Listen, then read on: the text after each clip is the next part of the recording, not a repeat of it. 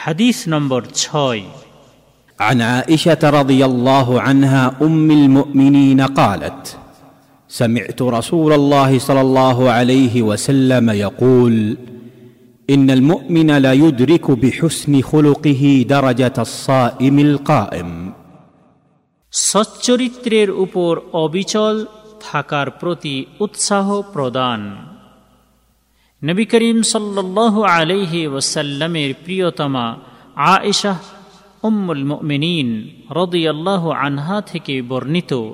তিনি বলেন যে আল্লাহর রসুল সাল্লাহ আলিহি ওয়াসাল্লামকে এই কথা বলতে শুনেছি। তিনি বলেছেন, প্রকৃত মুসলিম ব্যক্তি নিজের সচ্চরিত্রের দ্বারা দিনে অধিক নফল রোজাব্রত পালনকারী এবং রাত্রিকালে তাহাজ্জুদের অধিক নফল নামাজ আদায়কারী ব্যক্তির সমতুল্য মর্যাদা লাভ করে থাকে। সোনান আবু দাউদ, হাদিস নম্বর চার হাজার সাতশো আটানব্বই, আল্লামা নাসরুদ্দিন আল আলবানী এই হাদিসটিকে শহেহ বলেছেন।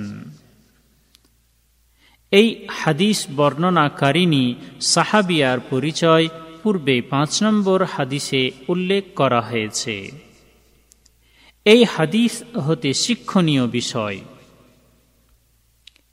এক, সচ্চরিত্রের বিষয়টি মহান আল্লাহর প্রতি সঠিক ইমানের সাথে ঘনিষ্ঠভাবে জড়িত।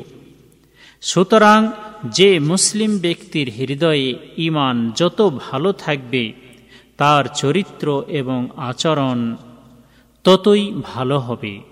এবং যে মুসলিম ব্যক্তির হৃদয়ে ইমান যত খারাপ থাকবে, তার চরিত্র এবং আচরণ ততই খারাপ হবে।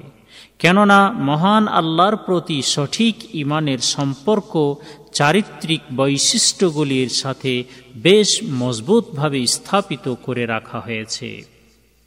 দুই, সচ্চরিত্রের উপর সবসময় অবিচল থাকার প্রতি এই হাদিসটি উৎসাহ প্রদান করে।